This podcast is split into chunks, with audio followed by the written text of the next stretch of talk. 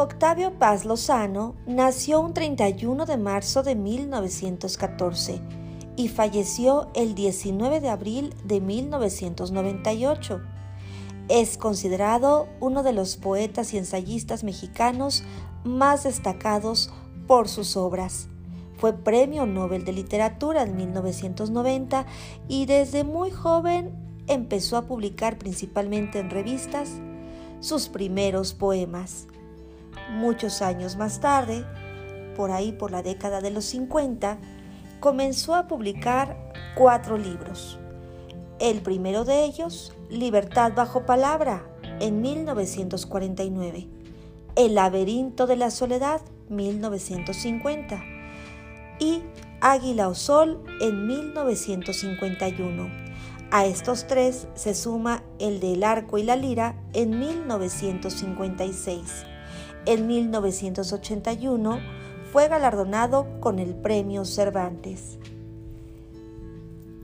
En esta ocasión, desde la Jefatura de Bibliotecas, vamos a leer algunos fragmentos del Laberinto de la Soledad en el capítulo Máscaras Mexicanas. Comenzamos. Viejo o adolescente, criollo o mestizo, general, obrero o licenciado. El mexicano se me aparece como un ser que se encierra y se preserva, máscara el rostro y máscara la sonrisa, plantado en su arisca soledad, espinoso y cortés a un tiempo. Todo le sirve para defenderse, el silencio y la palabra, la cortesía y el desprecio, la ironía y la resignación Tan celoso de su intimidad como de la ajena, ni siquiera se atreve a rozar con los ojos al vecino.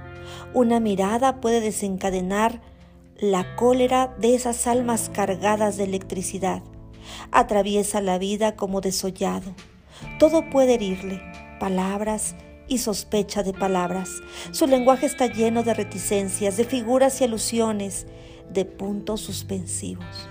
En un silencio hay repliegues, matices, nubarrones, arcoíris súbitos, amenazas indescifrables.